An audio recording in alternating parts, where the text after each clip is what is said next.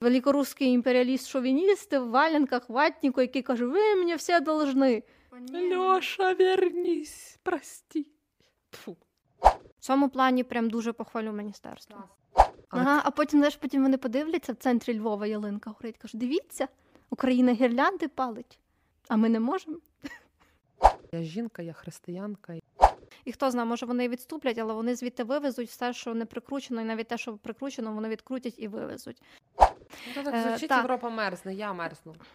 Моїй дитини в кімнаті зранку було 12 градусів. Хто там мерзне і страждає при 20? 12. Там хіба просто чарки по колу ходять, це для них кругова економіка. І тут е, я мушу згадати Світлану Краковську, тому що Так несподівано. але А насправді ви є ще люди, які не знаєте, хто така Слана Краковська, які слухають нас? Не відзивайтесь, я вам чесно кажу. Мовчіть. І чесно, от я би ніколи не думала, що я буду читати як новинний паблік мемарню львівську. Рубрика категорична Діана. Це, це одне з небагатьох питань, де я дуже категорична.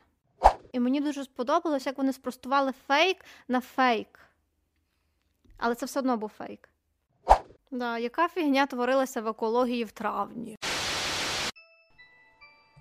Ви слухаєте подкаст Поясни за еко тут Лєра і Діана простими словами розповідають про екожиття або непростими буває і складними, і взагалі просто вмикайтесь. Цього року ми записали 33 епізоди, і вони попали в три різних сезони. Якась цифра 3 така нас для нас цього року. Якби я вірила в нумерологію, я би сказала, що це має якесь значення, але я в неї не вірю, тому просто цифри для вас. Ми починали цей рік з обговорень, наскільки добре пройшла ялинкова кампанія, чи будуть люди платити за пакети чи ні.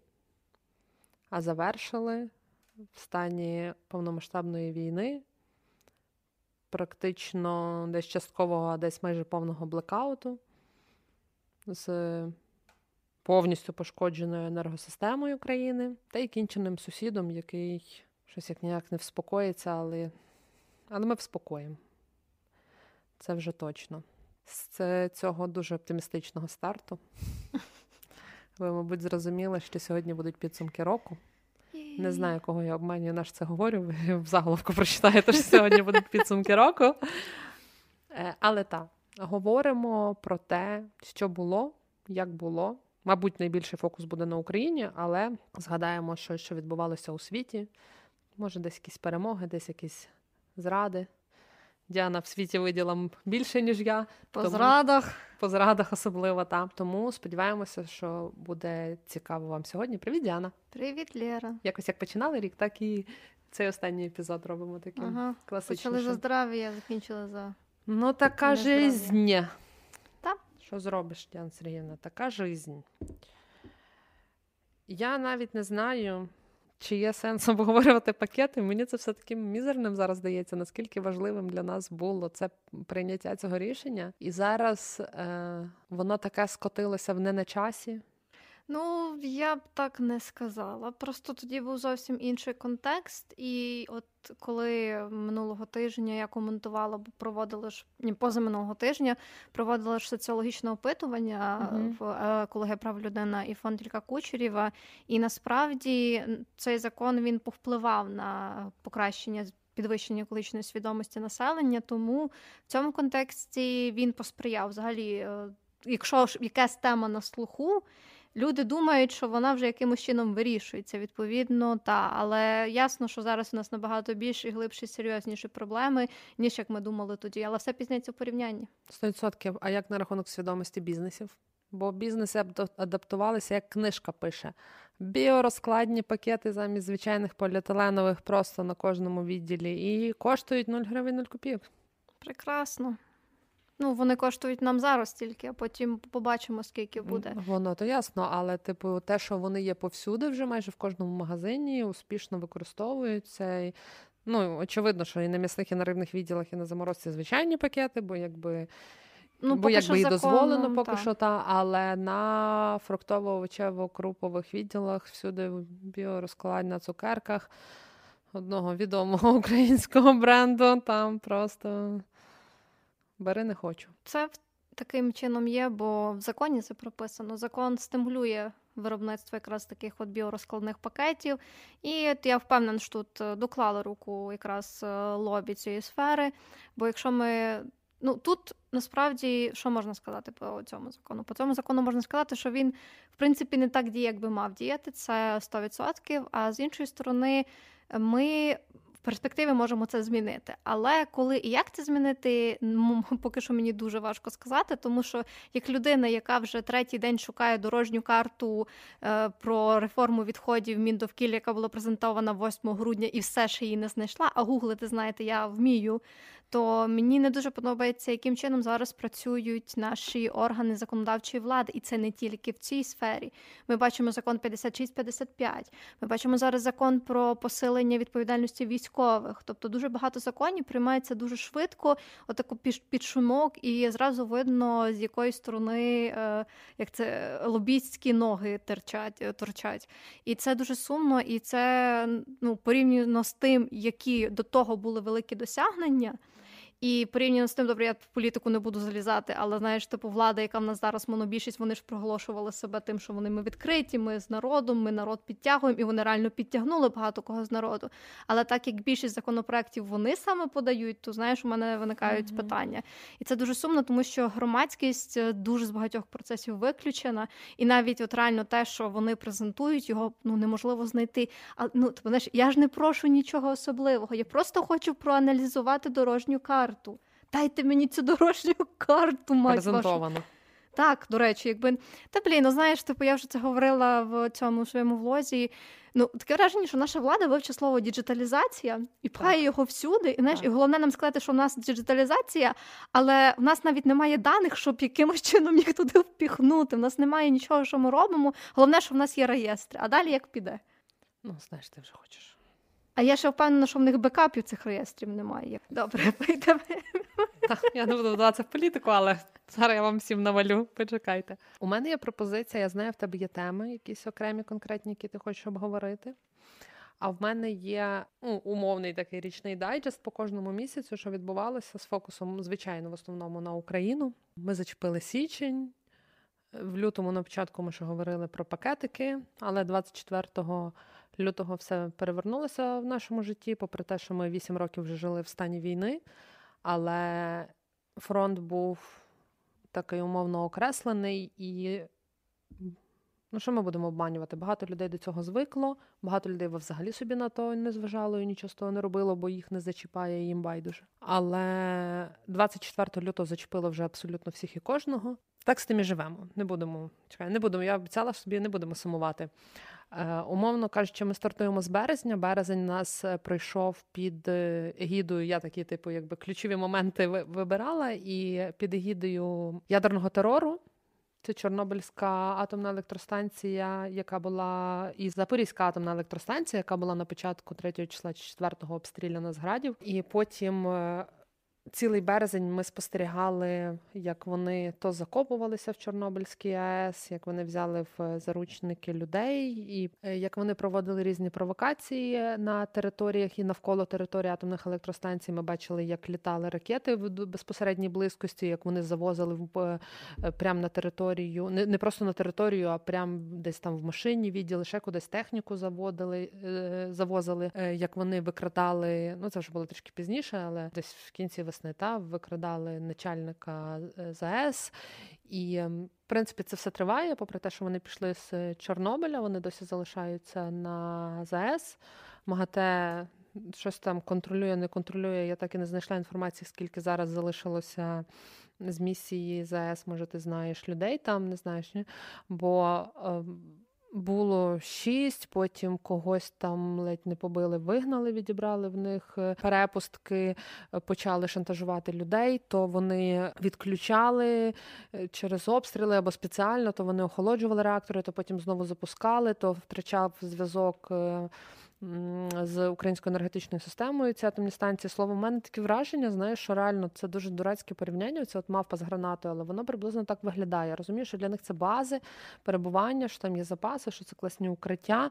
Але я не зовсім розумію вже сенс їхнього перебування там. На що вони розраховують? Просто хороша опорна точка, з якої зручно ну це зручна база, і вони знають, що по них не вдарять.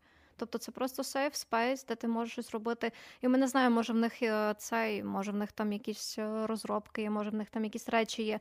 Плюс те, що ми бачимо зараз, те, що ми бачили на Чорнобильській е, АЕС, повністю розграбований музей. Скільки там 9 мільярдів е, Так. доларів експонати було, вони все вивезли. Вони вивозять все з музеїв на окупованих територіях.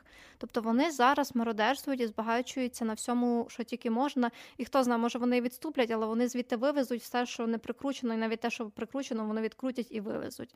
Тому я ну тобто, так як я не експертка в цьому, я не можу це коментувати. Але от стосовно там Чорнобильської АЕС, то те, що говорили там експерти з питань там енергетики і ведення війни, всі погоджувалися з тим, що Чорнобильська АЕС мала бути і стала фактично таким опорним пунктом наступу. Тобто вони думали, що вони отако підуть і все Ну. зайдуть, і все вийде, але в них наспра- насправді так не вийшло. І ми бачимо, чому, тому що в нас неймовірні сили оборони, неймовірні збройні сили України, які нас захищають і дозволяють нам жити далі. І відповідно, ну так, так воно зараз вийшло. Але я б хотіла ще повернутися на лютий.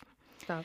Е, Тому що якраз в лютому е, дуже багато чого змінилося в наративі е, світовому, в наративі про Україну і в наративі про викопне паливо. І тут я мушу згадати Світлану Краковську, тому що Так несподівано. але А насправді ви є ще люди, які не знаєте, хто така Світлана Краковська, які слухають нас? Не відзивайтесь, я вам чесно кажу, мовчіть. Е, Ну, я згадаю ну, в двох контекстах, але в перший контекст це е, те, що якраз коли почалася е, повномасштабне вторгнення, почалося вона, оце от вона розповідала, що вони працювали групою IPCC, тому що вони готували нову частину звіту IPCC. Я думаю, варто розшифрувати. Це міжурядова група експертів з питань зміни клімату ООН, тобто це якраз ті науковці і науковиці, які аналізують звіти, які, е, якби, які нам пояснюють, що відбувається з нашою планетою зараз. І вони тоді працювали, і вона, от перше, що коли була ця інформація, вона от працювала собі з дому е, по зуму, і вона включилася і почала всім розповідати про те, що відбувається, почала всіх підтягувати. І саме вона сформулювала е, це визначення fossil fuel war.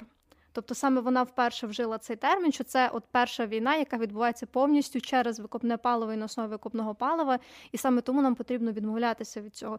І це фактично оця війна вона дала, хоча ми це зараз не так активно бачимо, дуже серйозний стимул.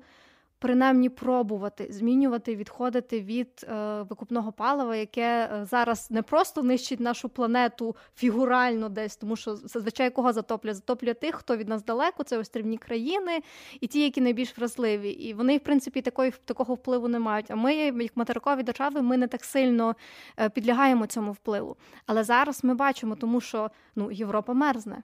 І прав- і правильно. Ну, так Е, звучить. Європа мерзне, я мерзну. У дитина в кімнаті зранку було 12 градусів. Хто там мерзне і страждає при 20? 12. Мається на увазі, що це вже те, що торкнулося безпосередньо Ну, так. Хоча зараз ми бачимо те, що Європа насправді не так активно працює, як би мала працювати, тому що замість того, щоб диверсифікувати свої джерела отримання енергії на користь відновлюваних джерел, вони просто шукають зараз нових е, постачальників. Вони будують термінал скрапленого газу, і вони просто будуть узалежнювати себе від інших постачальників. І це, ну як на мене, це дуже провально. Ну або відправляють Україні скільки там 30 мільйонів led ламп, чи скільки нам Урсула відправить. Щось таке. Будемо лампами. Грітися. Вкладатися будете лампочками. Тому та тому це суто так е, коментар стосовно лютого і стосовно того, яким чином е, взагалі війна України підсвітила проблему, яка в нас існувала. Хоча всі це розуміли. Європа вже в 2015 році казала, в них був цей план. е, План змін, оце, які вони мали зробити з того часу. Італія ще більше залежна стала від Росії. Ну про Угорщину я взагалі мовчу, тому що це ну, не ти країна. вибираєш а... такі дружні країни до терориста. Ну чекай, Італія зараз уже не така дружня. Вже не така дружня? Ну так нова влада з е, цим з А, е, це- по- полячками, з, з польськими е, дружить праваками. Так що Добре. Вона сказала: я жінка, я християнка, я захищу Італію. Це все, що я поки що запам'ятала про прем'єрку вона нову. ні, вон- вона це вона сказала, що вона підтримує Україну. Вона підтримує, вони не будуть зменшувати підтримку. Скільки там тої підтримки було, але ну е, нам реально, от в цьому випадку, хоча це така прям серйозна права сила, але через те, що в них дуже хороші політичні зв'язки з е, як це вони польські право і справедливість, угу, як вони Щось таке. Так. Е, В них дуже хороші зв'язки. Відповідно, через це вони підтримують цю позицію. Тому може, може вони навіть щось краще зроблять ніж попередня влада, тому що там було взагалі все дуже сумно. Тему того ж ти нам розповідаєш, що ми маємо на сьогодні. Я навіть не знаю, як це прочитати, то ж то біліон, мі- мільярди? Мільярди так. 249 мільярдів, 210 мільйонів, 922 тисячі, вже 28, я так швидко не вмію читати, як вони заробляють, і 949 євро станом на зараз заробили, заробила Росія за своє викопне паливо. Найбільше це нафта. Майже 162 мільярда. І половина це Європейський Союз. Угу. Не зле, не зле зменшують, я тобі скажу. Ну вони з грудня зараз е, мало вступити частково щось там ембарго на нафту, і то вони оці от обмеження поставили взагалі не обмежуючи. Зараз вони на газ за 160, 180 євро Мгм. за метр кубічний домовляються. Є така народ. Ви, звісно, дуже молодці. А давайте вгадаємо, яка країна найбільше купує європейська викопного палива в Росії? Ви вгадуєте. Ви знаєте, пишемо в коментарі, як ви думаєте. Саме цікаво, що е, загально то е, не так вже і дивно. Та? Загальна цифра, коли ми говоримо про викопне паливо, це Німеччина. Ви там, якщо вже подумали, написали. Але, наприклад, якщо ми говоримо виключно про нафту, то це Нідерланди. Так? Такі зелені, такі сучасні, такі грітися хочуть. Ну, нафта може ще використовуватись для теплових насосів. Я не виправдовую Нідерланди. Що ти починаєш? Потім Італія, це вже нам зрозуміліше, а потім Польща. Польща та Польща продовжує енергоносії. Ну вони заявили, що вони будуть відмовлятися, але поки що не диверсифікували, тому що всі ну багато хто залежить або від скандинавських країн, або від поставок в Німеччину. І щойно будуть е, ну, ну, типу, вони ж заповнили цього року свої сховища газу на 92% в середньому Мгм. Європейський Союз. Тобто ця зима в них ще буде нормальна, якби вони не, не, не казали нам, що все дуже погано.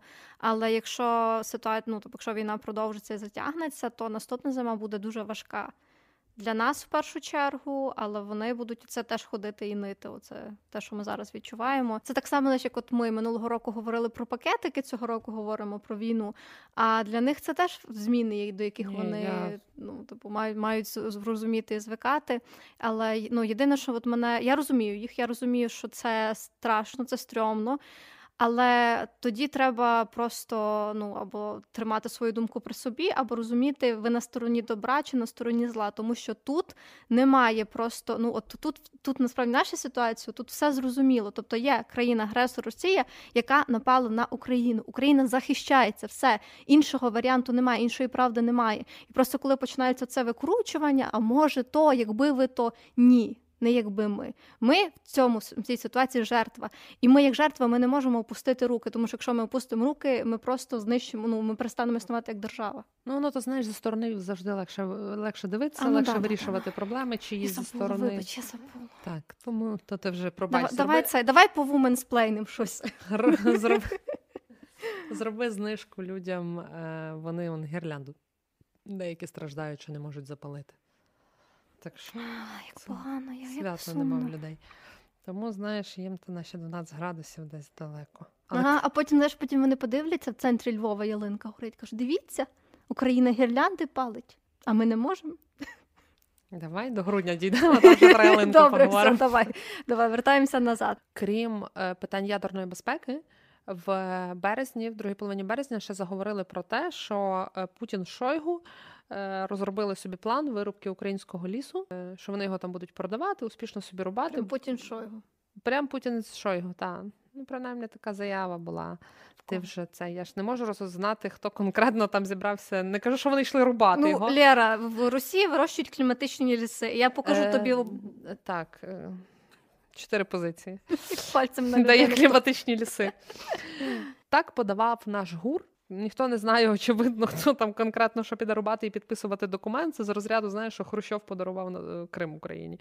От це та сама історія. Але, типу, як е, дві ключові в той момент особи, ну, Які принципі, підписали в той, це розпорядження. в той момент, та це президент і е, міністр війни Російської Федерації, і згадували про те, що останній раз таке відбувалося в часи е, окупації нацистами.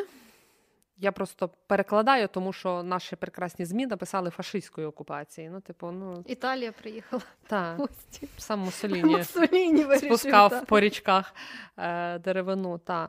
Тобто, мало того, що вони активно обстрілювали, дуже сильно багато було пожеж в лісових місцевостях, поки вони були ще на території Чернігівської Київської області, в Києві і так е, теж ситуація дуже складна. Е, я вже зараз не пригадаю станом на яку дату, але Київ війшов в топ самих забруднених міст е, світу, якась 21 позиція. Це дуже сильно високо. Були дні, коли просили зачиняти вікна, не виходити з дому. Були дні зі смогом, були дні з шаленою задимленістю е, через пожежі, через які відбувалися через обстріли в основному. Е, От і крім того, ми вам все це попалимо. Понищимо там, ми ще дійдемо до того, як страждала фауна наша, але е, ми ще й вам порубаємо і вивеземо той ліс. Так, на потребу це якраз вони підписали це це розпорядження, що можна на потреби армії без різних е, дозволів рубати. Ну, наші теж послабили, тобто на нас теж було з нашої сторони це регулювання, Угу. щоб наші е, збройні сили могли робити собі окопи. Але от е, я думаю, що ти теж бачили, ми всі бачили це зображення, порі- порівнювали це там Першу світову війну і ліс Мгм. наш зараз. Ну, це, це просто дуже жорстко, і це ну не тільки від того, що вирубують, це від того, що там ну, бомблять, і там, де ліс, там може зараз просто пустир бути.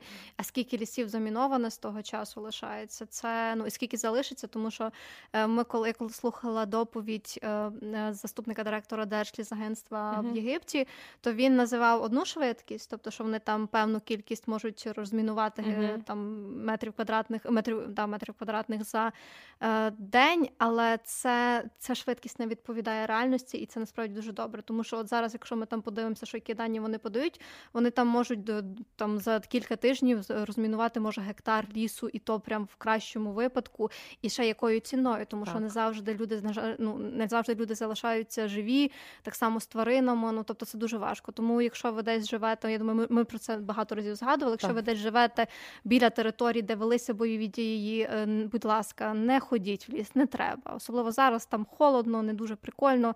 Бережіть себе. Так, користуйтеся вже місцевими парками, потерпіть, тому що е, ну, реально в нас по, ну, половина території країни замінована, і е, це дуже складно побачити. Люди йдуть в ліс з дітьми. Я бачила купу фотографій, де, наприклад, е, ну, очевидно, зараз. Е, ем, Зима, і мені здається, взимку воно навіть краще видно, та тому що е, оці от е, міни такі. Забула, як вони називаються, такі в вигляді як літачка такого. Е, Вони зелені, а по суті, воно зараз все біле засніжене, воно якось яскравіше виділяється, чи навіть там, можливо, навіть розтяжка може бути покрита іннієм чи снігом, знаєш, її більше видно, ніж коли в траві чи в е, заболочена, коли просто земля там якась. Та? От. Але я бачила ці фотографії, де сунички, прям суничник такий, ну такий прям ням-ням, лісовий суничник, і всередині між суничками я розглядала, ми з Ігорем розглядали цю фотографію, і я не помітила. Він мені показав, каже: От я шукала, я розуміла, що є певна суть цієї фотографії, чому її показують, і кажуть, типу, знайдіть, типу, і я не могла знайти там якийсь такий коричневий елемент. Я кажу, може, оце, Мгм. типу, Ігор каже, так ні, отже ж лежить. І коли він мені показав, я вже помітила, дитина цього не побачить. А це секунда справа. І це правда, тому що, по-перше, треба достатню кількість спеціалістів, та, які розміновують. По-друге, все зараз все більше частіше інформація про те, що е, сапери, працівники ДСНС підірвалися на міні, тому що тут ну, нема гарантій. І, і теж класно, що починають закуповувати е, костюми саперські, професійні. Я принаймні бачила у фонду Повернись живим. Вони е, спеціалізуються на цьому, вони якісь прям супер-пупер. І мені здається, що це навіть українська розробка, але 100% казати не буду, бо не до кінця Мгм. впевнена. Там такі прикольна, прям така валіза, і прям шолом з окулярами, там максимальний захист, який може.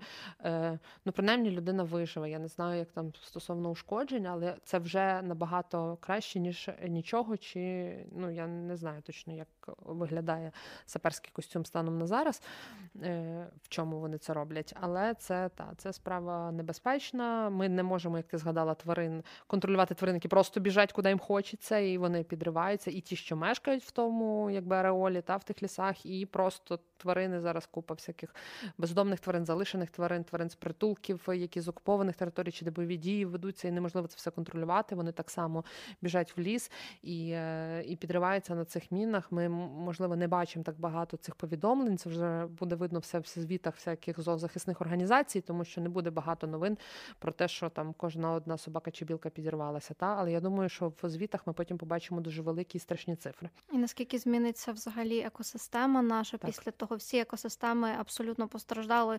Ми починали, здається, от першому якраз епізоді воєнному. Ми говорили багато про бол- водноболотні рамсарські Так. угіддя. І про те, як далі воно все продовжується. Тузлівські лимани. Та ну Кінбурн далі, е, Кінбурн далі окупований.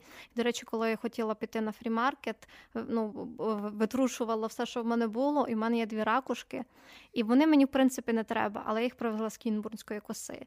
І ми з моїм хлопцем домовилися, що ми їх повеземо туди назад. назад. Це класно. Дуже ну дуже символічно. Квітень. У мене квітень записаний під егідою хімічних атак. По черзі, хімічні атаки. Активізувалися росіяни, почали обстрілювати фосфорними бомбами, почали бити по складах з азотом, з аміаком. Е, Ми почали вчитися, як розрізняти е, аміак, як розрізняти різні види взагалі Хлору, хімічних що та, піднімається, коли- що опускає. та коли йти вверх, коли бігти в підвал. Е, Та на Харківщині знайшли якісь великі ну склад, не склад, типу, але великий запас якихось ампул з хімічною речовиною. Потім говорили, що це зарин, або може бути, або ще щось. Почали стріляти по нафтопереробних заводах і нафтових. ем, Нафтобаза. у нафтобазах е, аж до Львова долітало. В нас в нафтобазу одну чи дві пошко... ну прям роз... роз- розвалили. Що значно погіршило стан е, повітря і стан е, ґрунтів. Я просто вже знаєш, я чесно кажучи, не знаю вже як формулювати, тому що твориться повний Да. От повний, і воно і так і від обстрілів хватає, і від відходів. Ми вже про це говорили. Буквально про все, про що ми сьогодні говоримо. Ви можете знайти кожен один якийсь окремий епізод. Тут вже складно буде рекомендувати, бо після кожного речення можна називати епізод. Але ми говорили про відходи від окупантів. Це і техніка, і залишки, і уламки з цих всіх е, ракет, снарядів, і, Тіла. і їхні трупаки, та які нікому нафіг не потрібні на М, тій Ну, Росії. чекай, в обмінний фонд. Тіла. Ну так. Наші Вони ж... їх забирають? Так. Ні, ми то забираємо, я знаю. Вони теж забирають. Вони забирають так. Ой, що таке сталося раптом? Ні, так вони в них було це все. Вони обмінювали і на цих особливо якісь високі ці чини. Вони ну, високі обмінюють то і на ті, ясно. на А скільки тіла. їх тут лежить? Скоро скільки- нам під різдвяну ялиночку сотня буде. Та капець, бій оці рефрижератори, вагони рефрижератори Укрзалізниці, тримайтесь там.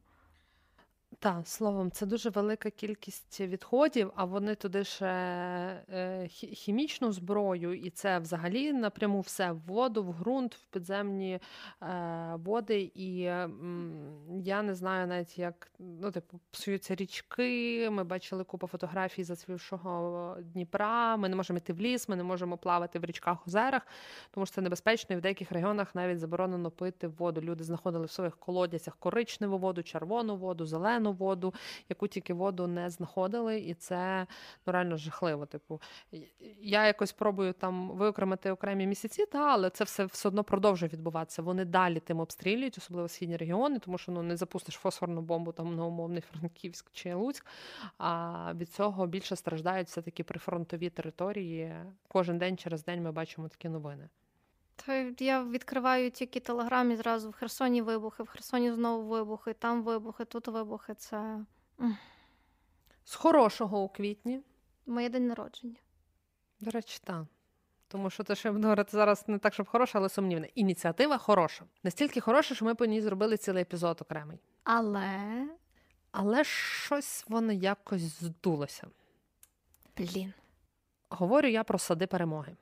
Прекрасна практика Першої світової війни, Другої світової війни. Але щось таке враження, знаєш, треба, щоб війна була світова, щоб вона запрацювала. Тому що все, все дуже гарно, все дуже, все дуже правильно, е, трошки може сиро, може просто зашвидко, замало часу. Та було для цього всього. Ми обговорювали там про методички, матеріали і так далі. Може, я дуже суб'єктивно оцінюю, але я не побачила якогось такого супервихлопу. У мене таке склалося враження, що це просто ну. Оголосили інформаційну кампанію, що таке є. Ну, завели інстаграм-сторінку, зробили пару вебінарів. По ну е, я могла сказати, що їхній інстаграм це як довідник, типу як блог садівничий. Ну по суті, воно і правильно. Людей, які не вміють вирощувати, їх і вчать вирощувати. Але ну пару шкіл зробили собі город. Але все-таки мені здається, що масовості воно таки не набуло. Ті, хто постійно репостять в інстаграм, мені здається, це так ті люди, які щось вирощували, вони просто тепер почали тегати сади перемоги. Мені здається, що вони або можливо, можливо, ми не так зрозуміли посил. Або вони зрозуміли, що це не є цільова аудиторія мілкі, вони почали працювати з середніми фермерськими господарствами. Яким чином вони почали працювати, роздавати їм е, ці е, добрива і насіння компанії Синджента, яка є дочірньою компанією колишнього Монсанто. Зараз це купила Байер. Тобто, це фактично один з основних, може навіть монополіст у цій сфері, у сфері насіння, у сфері узалежнення малого і середнього фермерського бізнесу бізнесу від своїх послуг. І ну насправді я я думаю, що нам не, варто сюди заглиблюватися в цю Ні. тему, але це дуже жахливо. Не сьогодні. Так, Це був перший крок, а другий крок був так. потім. Який другий крок був потім? МХП підтягнули. Ну, Мені здається, це буде зараз складно. У нас і так виходить резиновий епізод, да, ну, пояснювати тобто, контекст, в чому що не так. Зіпсулося дуже сильно. Тобто, спочатку ідея була дуже класна, але потім, коли почали підтягуватися ці великі бізнеси, які насправді ну вони відверто грінвошать, і вони просто почали вливати туди гроші. Та я розумію, певно, ну певним фермерам і фермерським господарствам вони допомогли. Так, це правда. Але якою ціною вони допомогли їм? Та Є є це, є результати, хтось там щось вирощував, хтось там, ну не знаю. Я не дуже сильно з цим слідкувала, але інколи, коли заходжу, типу, там ті урожаї зібрали, там ті урожаї зібрали, в тих вийшло, в тих не вийшло, це добре. Ну але все одно це ну я не бачу в цьому ніякої сталості. Тобто ми проведемо кілька вебінарів, ми вам ніби розкажемо технологію, як вам е, вирощувати сою на 125 гектарах.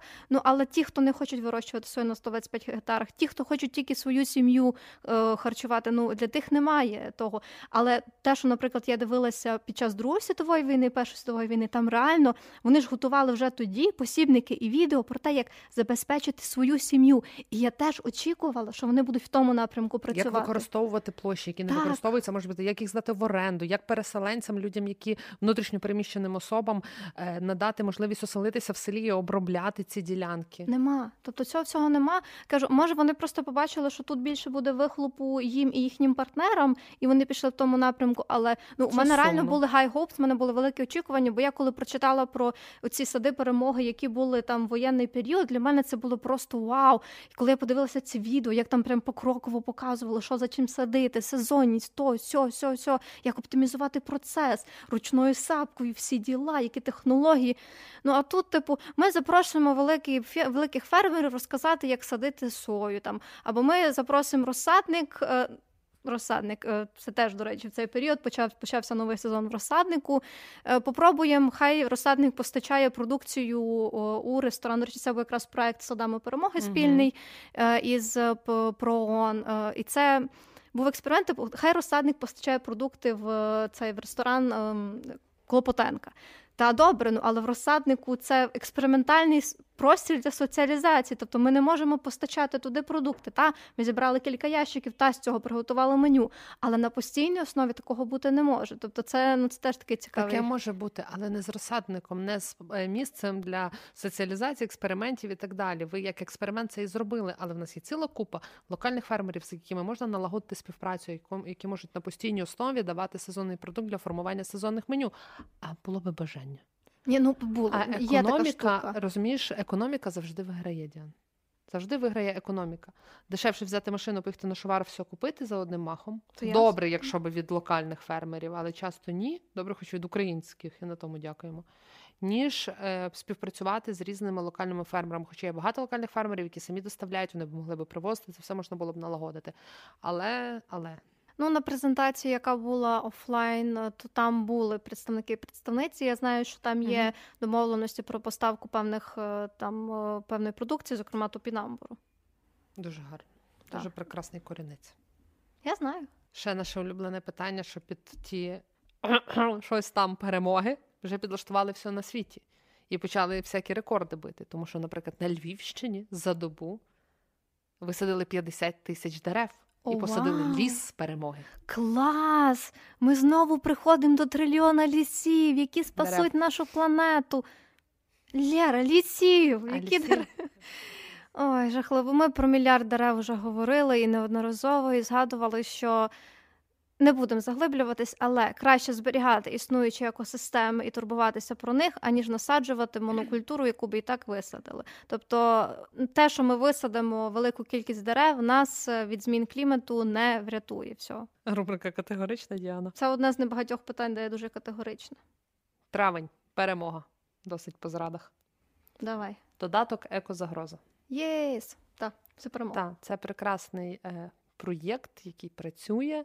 Е, прекрасний додаток. Це якби синергія Міндовкілля і Мінцифри, правильно, е, нашої їхня співпраця. Будь-який громадянин громадянка України можуть внести е, інформацію про екологічний злочин і будь-що пов'язане з цим для для розгляду, для статистики, для майбутніх виплат репарацій і майбутніх е, аргументів в судових процесах проти країни-терориста. І для вирішення, тому що якщо, наприклад, це якісь так. лісові пожежі місцеві або ще щось, то можуть е, це А, теж та, посприяти ну, вирішенню. так, та. так.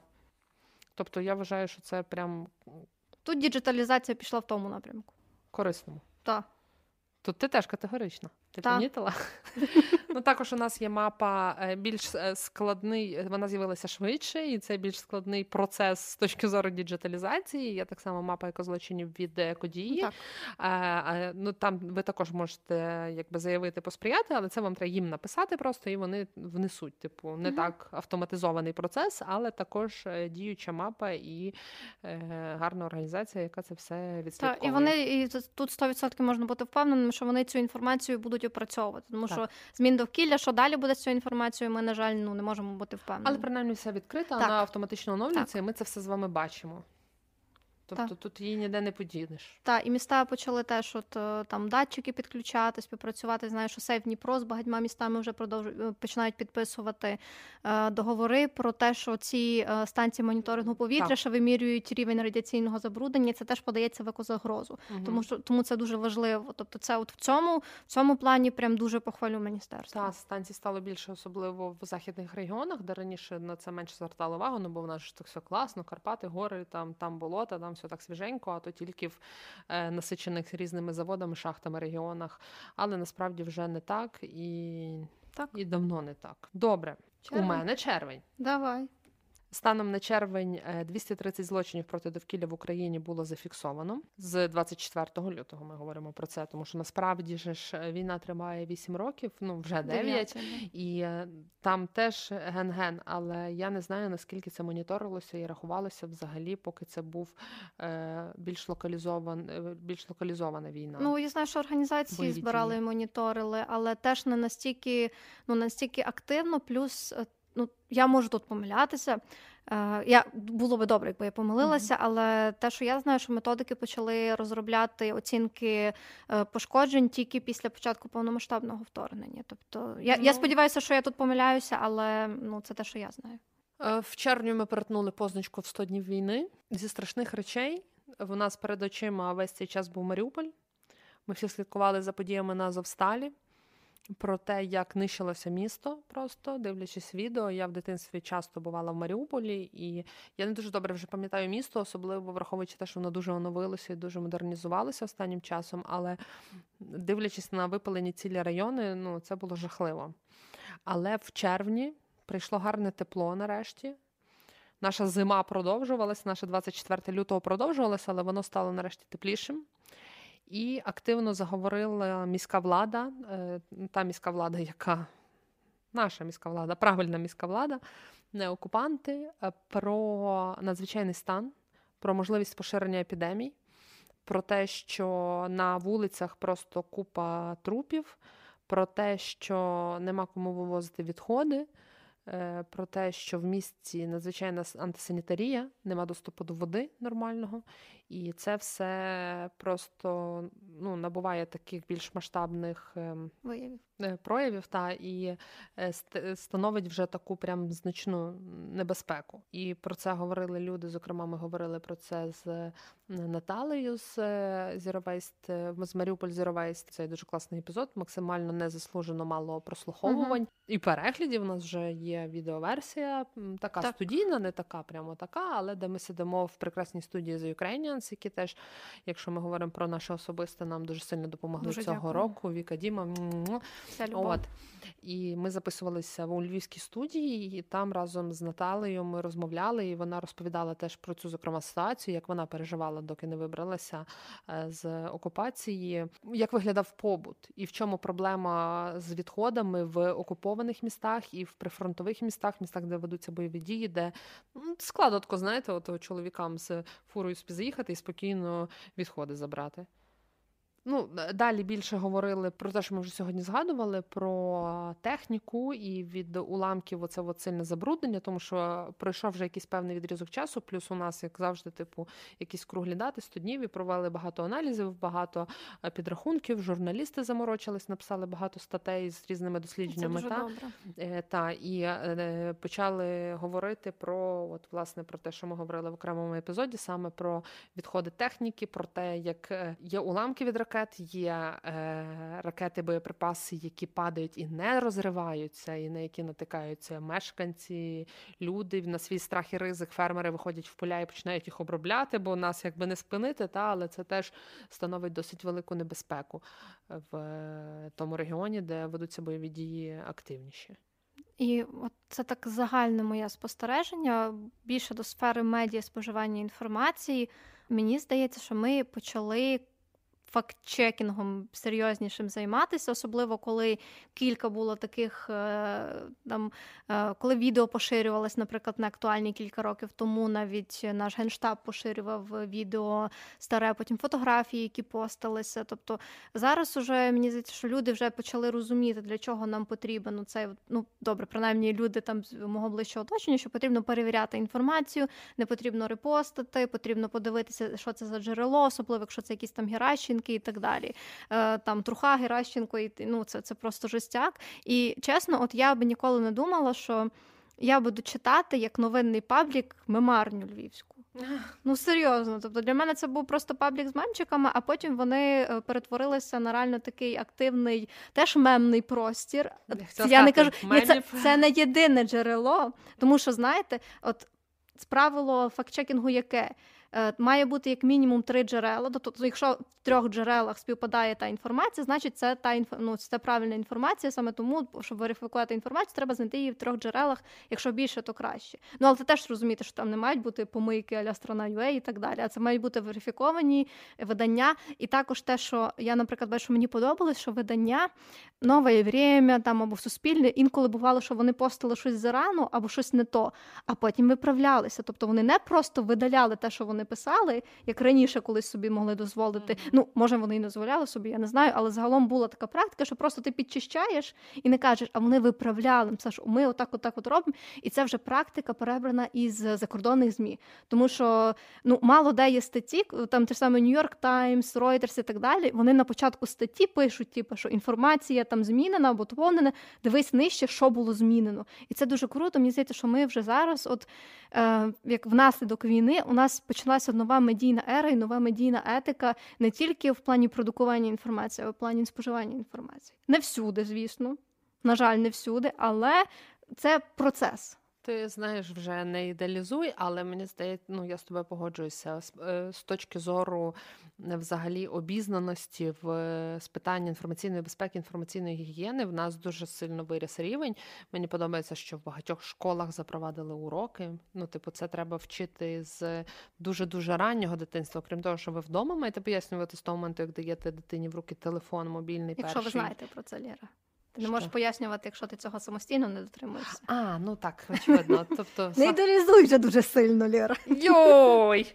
Та йой. Ну, йой. Ну тобто, якщо ви розумієте, що це таке обов'язково вчіть своїх дітей. Якщо ви не розумієте, самоосвічуйтеся і вчіть своїх дітей. Мені подобається, що в школах водять такі уроки. Наприклад, я знаю точно, що у нас в школі, але в старших класах є прям тепер вже є чи буде. Е, бо в Марко ходить в таку школу, яка якби зараз сама росте з дітьми. Це не одразу школа, де вже всі є всі 12, 12 класів зараз, 12. Ну, Надто стара для цього. Тобто, та воно просто якось так змінюється постійно. Е, Ще нема в них там найстарший сьомий клас зараз. Але я знаю, що заявили минулого року, що ведеться такий предмет прямо інформаційна гігієна, кібербезпека, це все. Але вже зараз на уроках інформатики в них з третього класу починається. Чи з другого, з другого класу них вже починається інформатика, і вони вже їх вчать, що таке боти, як е, працює, що таке фейк. Тобто, наприклад, в школі вже немає ніякого дня дурня, є день фейку, і їх вчать, починаючи з самого ранку від ранкової зустрічі з їхньою вчителькою, яка їм показує, роз'яснює, якийсь мультик показує, що таке фейк. І потім всі предмети йдуть просочені цією темою. Та? І в цьому в вже на уроках інформатики безпосередньо їх вчать, що таке кібербезпека, що такі атаки, і оце все воно просочується з самого дитинства в їхню свідомість. І мені здається, вже в принципі діти виростуть набагато свідченішими. І те, як зараз відбувається інформаційна, ну я думаю, ти не будеш сперечатися з тим, що що, що, а інформаційну війну ми в них точно виграємо. В нас просто, ну на мою особисту думку, ну прекрасна просто ця інформаційна кампанія, на ті ПСО, які ми запускаємо спеціально, е, як країна. Прям ну супер працюють, мені здається. Я читала на початку перші буквально два місяці Ріа Новості. Я пробувала. Для чого? Ну, щоб розуміти, що відбувається, от мені було цікаво, знаєш, порівнювати, особливо коли Мало були... стресу тобі було в житті? Ай, мені було цікаво порівнювати тобто, висвітлення Бучі, Ірпіня, от, ну, ситуації і так далі. що ти і мені там от, я, я навіть підписалася на канал про фейки. Тобто вони спростовували фейки, і мені дуже сподобалось, як вони спростували фейк на фейк. Але це все одно був фейк.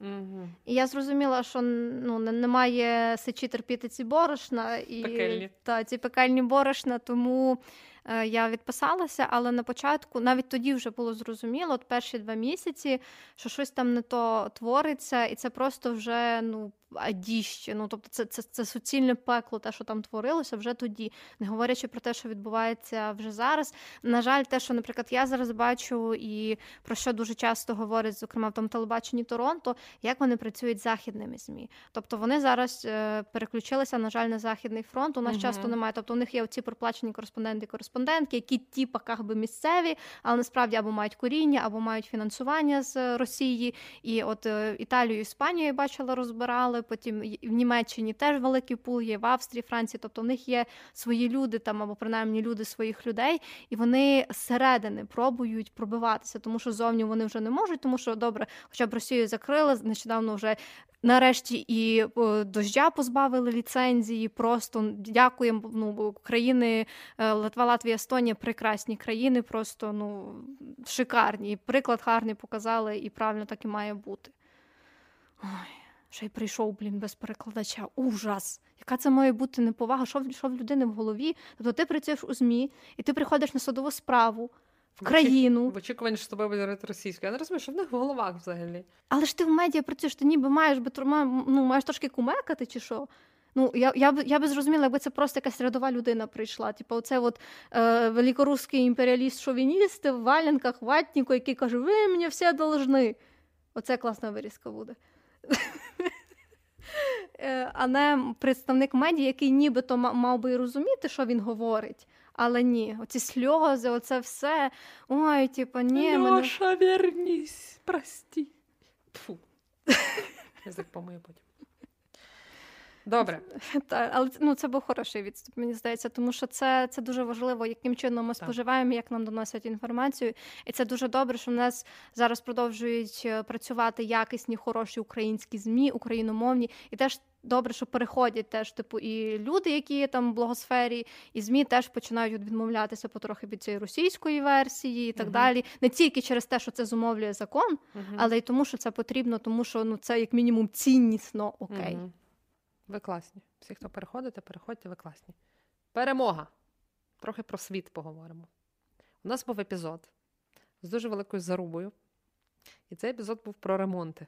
Про ремонт, А, ну ремонтні да, ну кафе. да, да, да, помню, помню. І в е, червні в ЄС таки нарешті погодили єдиний стандарт е, зарядних станцій для всіх гаджетів. І з е, 2024 року е, компанії, які виробляють смартфони, смарт-годинники, Смарт-техніку. будь-яку смарт-техніку. Планшети, хотіла сказати. Е, зобов'язані мати єдиний стандарт е, роз'єму, це є Type-C. Це класно. Я думаю, що ми в Україні, як ніхто, розуміємо зараз, як це важливо. Бо якщо ви живете в Україні е, в умовах часткового чи повного блекауту, Є різні регіони. Я не знаю про ситуацію по всіх регіонах. Нещодавно знову було багато обстрілів, не по всій Україні, але прямо на сході і в центрі теж добряче гатнули знову. Сьогодні я їхала сюди, читала, що 80% Київської області без е, електропостачання знаходиться станом на зараз на ранок обід. Я думаю, в багатьох домах з'явилася ціла купа ліхтарів, павербанків, різних станцій підстанцій. фігні непонятні. та, і всього, і всього решта добра, якого для того, щоб воно працювало, коли нема світла, потрібно зарядити. І це починається де роз'я... де, де, де дріт той, де дріт цей, це не той, то Фаза, то, то Type-C Lightning, а то USB Lightning, а то Type-C USB, а нам треба мікро-USB Type-C. Це просто пекло. Я вже в тих дротах і реально зараз думаю, як організувати ті дроти, тому що, крім того, що павербанки, плюс ми придбали таке радіо, щоб мати на випадок, як втрачається зв'язок, як було там 10 жовтня чи в листопаді, так, коли масовані обстріли, що геть все вирубає, щоб мати хоча б радіо, і там же мікросонячна панелька, і динамо машина машина і пару ліхтарів. Словом, вся ця біда заряджається теж ну, типу, дротом. Це не на батарейках історія. Плюс якісь є лампи, хтось там має на батарейках, або всі ми це все диверсифікуємо. Та і зараз просто в тих дротах можна вмерти. І потім приходить е, ситуація, що тобі вже блочків недостатньо, щоб все це встигнути зарядити в тих 4 години. Е, Словом, це наші реалії, але сам факт, що уніфікація цих всіх дротів в світі це прям класно. Звичайно, багато розмов іде про те, як сильно противилася цьому Apple. Вони, звичайно, одні з тих, хто не хоче нічого уніфікувати, їм треба, щоб все було універсальне. І зараз навіть є розмови про те, що вони можуть зробити е, так, що вони навіть не будуть в принципі заряджатися, не будуть мати роз'ємів, а будуть мати тільки там зарядки е, безконтактні, спеціальні. Тобто, все одно вам доведеться вже скупляти окремо від Apple. Я вже не розумію. Ви маєте таку дорогу техніку, вже стільки і так приладів люди купують, то поступіться вже цими. Або ще є така історія, що може бути той же роз'єм дротам, але треба тільки е, брендований власний угу. дріт, бо від іншого не буде заряджатися таке теж можливо. Тому ну, що, побачимо. На, на аксесуарах наживаються, але важливо, чому цей закон прийняли, чому він дуже важливий, тому що в контексті скорочення ресурсів на планеті, в контексті збільшення електричного відходів електричного електронного обладнання, які найчастіше не переробляються, а потрапляючи або в природні середовище, або на полігони, вони є високотоксичними. Ну, тому потрібно скорочувати кількість, і це важливий крок на шляху до кругової економіки. Так, але треба так само пам'ятати, що всюди є плюси і мінуси, і не треба кидатися одразу. От все я заведу собі однаковий дріт Type-C, тому що у нас зараз дуже великий об'єм різноманітної техніки, яка потребує інших дротів, так. і не треба всі зразу викидати, купляти собі там щось нове, і до того ви ж розумієте, що типу директива вступить в дію, не директива, стандарт вступить в дію у 2024 році, то тільки з того моменту часу мають почати виробництво. Тобто, грубо кажучи, якщо ми говоримо про ці стандартні запуски тих самих Apple, наприклад, то це буде е, якийсь там їхній оцей вересневий дроб, коли вони презентують нову техніку, і вже тільки от в тому буде. А у всіх нас є набагато всяка старіша техніка. Я сподіваюся, ви не змінюєте щосезону новий прилад. Так, і найважливий, найкращий і найправильніший принцип е, нуль відходів у свідомому споживанні використовувати першочергово те, що в тебе є, і тільки при потребі купувати щось нове. Тому та не треба все змінювати, треба максимально використовувати те, що є, і ремонтувати максимально те, що є. Все. Так. Ще одна червнева перемога або ні. Це я хочу, щоб Діана нам зараз розповіла. Тому що, але декілька слів, я знаю, ти можеш говорити про це довго, багато, але тако. Я мовчу Трошки. зараз. У червні Верховна Рада України прийняла у другому читанні та в цілому законопроект номер 2207.1Д. Що це такий за законопроєкт, Діана? І зрада це чи буду? перемога? Не хочеш? Я не буду. Я, я вже воно я вже варте, пожалілася. Воно варте цілого епізоду, але все одно. Ну добре, просто скажи, зрада чи перемога? Ем, Не все так однозначно. На жаль, так. Це рамковий закон про відходи, який нам уже треба було прийняти давно. Тому що закон, який ми про відходи ми керуємося зараз, він з 98-го року. Тобто чуть-чуть застарілий. Хоча там у 2008 році були внесені такі нормальні зміни, але все одно він дуже застарілий. Плюс в контексті європейської інтеграції його в принципі і прийняли через е, європейську інтеграцію, тому що він два роки лежав уже в комітетах, ним кидалися туди-сюди. І загалом, е, як це каже, швидше так, ніж ні. Тому що закон нам було потрібно давно. Я зараз його вже прочитую, не знаю, раз 50-й, і бачу, що є там хороші норми. Просто зараз дуже сильно залежить від того, які в нас підзаконні акти будуть, тому що одним законом все не визначається. Рамковий закон, тому що він визначає рамки, і решта це вже інші закони, е, закони, які будуть під цим законом виходити і доповнювати його норми. І зараз якраз ем, в робочих групах е, дорозробляються три важливі законопроекти: закон про пакування або про упаковку, тому що він називається закон про упаковку. Е, потім про відходи електричного електронного обладнання, також про про батарейки акумулятори, і вони якраз ті перші, які згідно дорожньої карти, якої ніде немає, мають бути розроблені і впроваджені, і проголосовані. Але ну, закон насправді добрий, тому що. Ну, по-перше, він впроваджує нарешті нормальну ієрархію поводження з відходами, яка передбачає спочатку мінімізацію, а потім уже поводження з відходами. З іншої сторони, там багато норм, які суперечать одна одній, е, тому що десь мінімізація названа частиною ієрархії, десь перед ієрархією, десь це є принцип, десь це є підхід. Дуже важко.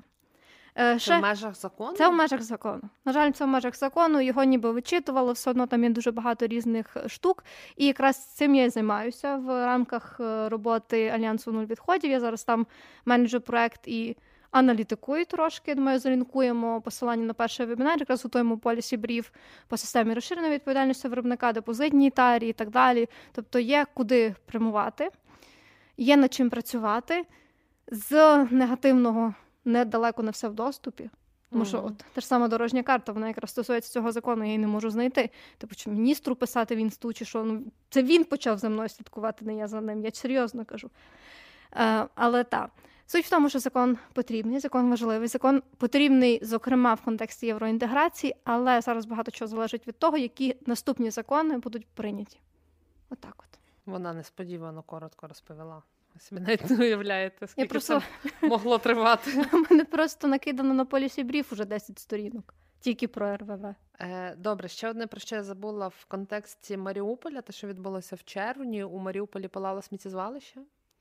І на фоні взагалі оцього всього, що відбувається, плюс сміттєзвалище, ми знаємо, що відбувається на території сміттєзвалища з відходами, що там не розчиняється в чистому повітрі е, органіка, так. і там виділяється газ, і можуть бути вибухи, і словом. Найгірше те, що палало там більше трьох днів, здається, і окупанти абсолютно собі нічого з того не робили. Очевидно, ніхто там не їхав, нічого не Це, гасив. Я думаю, що вони звикли просто до цього запаху. Це як вдома було. Смердить, палає, ага. всі суетяться, я зрозуміла. Так нравиться. Так нравиться все. Ну, словом, та також в червні була заява про те, що найбільша, може декілька слів, буквально найбільша сонячна електростанція України в Токмаку, Токмаку, я не знаю, як правильно наголос ставити, перепрошую, е, що е, начебто її розкрали. Ну це за свідками очевидців, що її, начебто, почали розкрадати і вивезли цілу купу сонячних панель. Потім виявилося, що це неправда. Росіяни крали принтери, унітази, а сонячні панелі, мабуть, ті, що були там, не дуже розуміли, на що воно ну, треба. зараз крадуть уже.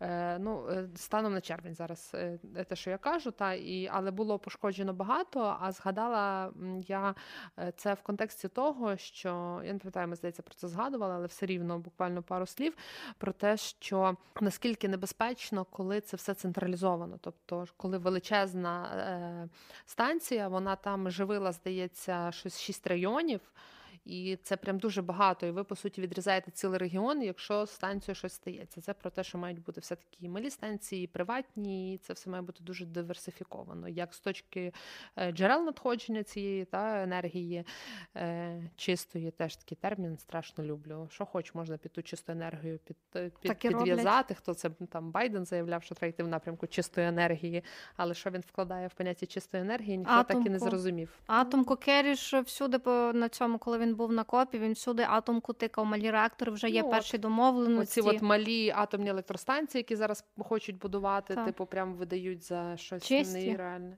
Але багато помить. людей думають, що атомка це клас. Ну тому що людям про це говорили довше, навіть незважаючи на Чорнобиль, тому що це подають як е, катастрофу. Але в чому проблема? Ми це дослідили. е, В серпні в чому Мгм. проблема? В тому, що часто, ну як часто завжди, ми не враховуємо кошти поводження з атомними відходами. Це перше, і друге, ми не враховуємо звідки е, збірки, звідки приходить до нас уран. Тому що та зараз ми працюємо на американському урані. Це е, Westington House називається чи. Е, на- Але до того більшість збірок у нас все таки були російські, і навіть частина тих збірок, які ми уранові купуємо від Америки, там теж є російський уран, і. Росія має від 20 до 40 відсотків родовищ урану світових. Вони або належать Росії, або під якимось російським впливом. Тобто навіть атомна енергія вона не може вважатися вільною від Росії, тому що багато де Росія за е, ну законекчена. Ну, хоча ну знаєш, просто це для мене атомка це такий російський наратив, особливо після копу, коли вони говорили, що атомна електростанція працює за принципами кругової економіки. Я просто згадую, е, ну я просто уявляю собі ці атомні станції в Росії старі з 60-х, 70-х років. Уявляю, як там всередині працює кругова економіка. Там хіба просто чарки по колу ходять, це для них кругова економіка. Ми згадували про е, фауну, яка страждає в лісах, та яка живе в принципі в природі, але окрім того, ми не можемо е, оминути питання. Теж це по суті ще один екологічний злочин. Е, це скорочення, ну, як скорочення. Це загибель великої кількості тварин свійських і тварин на фермах. Та? Е, Самий перший, самий яскравий гігантський приклад це була птахофабрика в Чорнобаївці, де 4 мільйони, 3 Чотири мільйони, з 4 мільйони понад курей. 4 мільйони курей загинуло просто, і вони там ще й лежали всі і Під сонцем е, під сонцем та підгнивали. Е, Але окрім того, ми знаємо прицільність е, терористів, і вони б'ють і попадають в ферми, і корови, і телята, і все на світі гине і страждає. І була цифра про станом на. Червень 15% скорочення тваринництва, і мало того, що це в принципі е, така галузь е, дискутабельна, назвемо це так, в рамках цього епізоду. Та а тут вони ще й ні за що просто гинуть. Ну так само, як люди, які от просто вас вцілила ракета. Не повезло. Крок вліво, крок вправо. Високоточні удари по військових об'єктах. Та. Ну, у мене таке враження, що знаєш, що це от дуже сильно по цьому, по Оруелу. Тобто не 984, а Колгосп от тварин. колосп тварин. Та, для них колгоспи тварин це просто, ну. це, Може, вони занадто буквально сприйняли Орвела. От, і це був тільки червень, а попереду ще півроку. Тому слухати вам другу частину. Так. Ради на то нема, бо поговорити багато є ще про що. Плюс, мені здається, це прикольний формат, якщо ви не слідкували або відновити в пам'яті, або просто е, всі ці ситуації, історії, проблематики і якісь хайлайт, гайлайти року Да, яка фігня творилася в екології в травні? з, нашим, е, з нашими коментарями. Ключ до проблеми. Знаєш, ніби текстова трансляція, ні, аудіотрансляція подій довкіллі. Так, тому наступного тижня слухайте, будь ласка, продовження. Е, Єдине, що ми швиденько скажемо, як і завжди, ми щиро вдячні е, спонсорам е, наших записів силам оборони. Донатьте, будь ласка, підтримуйте. Зима страшний період, холодно не тільки нам. Зараз дуже багато фокусу. Якщо вам не хочеться донатити на зброю, то на тепло, на одяг для наших захисників, захисниць, їжу. Все це зараз набагато складніше, особливо всі ми знаємо. Є напрямки, де прям дуже сильно спекотно, але лише в переносному значенні. А взагалі-то на вулиці зима. Е, От е, і ми так само сильно вдячні тим людям, які, попри це все, і ми знаємо, як сильно вони підтримують армію, підтримують ще і нас. Ці от золоті п'ять людей приєднуйтесь до цього прекрасного товариства. В нас дуже затишно і е, комфортно і гарно. Е, Також, якщо ви не маєте можливості або бажання підтримувати нас регулярно, ви можете зробити одноразову пожертву. Всі посилання є в описі до епізоду або під відео, якщо ви дивитеся нас на YouTube. Е, Що я ще забула сказати? Стандартна схема на Ютубі: лайк, шер, донейт, підписка, дзвіночок, коментуємо. Ми там зі всіма спілкуємось, питань нема. Поширюйте наші епізоди, якщо вам подобається те, що ми робимо для того, щоб більше людей дізналося е, про. Про екологічну ситуацію, про довкіллєві питання, і е, хотіли цікаво послухати про те, про що ми тут вам розповідаємо. Та хто вам ще такий рекап зробить екологічний, як ми? Ніхто вам не зробить. Абсолютно ніхто. А я Діана. А я Лера. І це був подкаст Поясни за еко. Па-па. Па-па.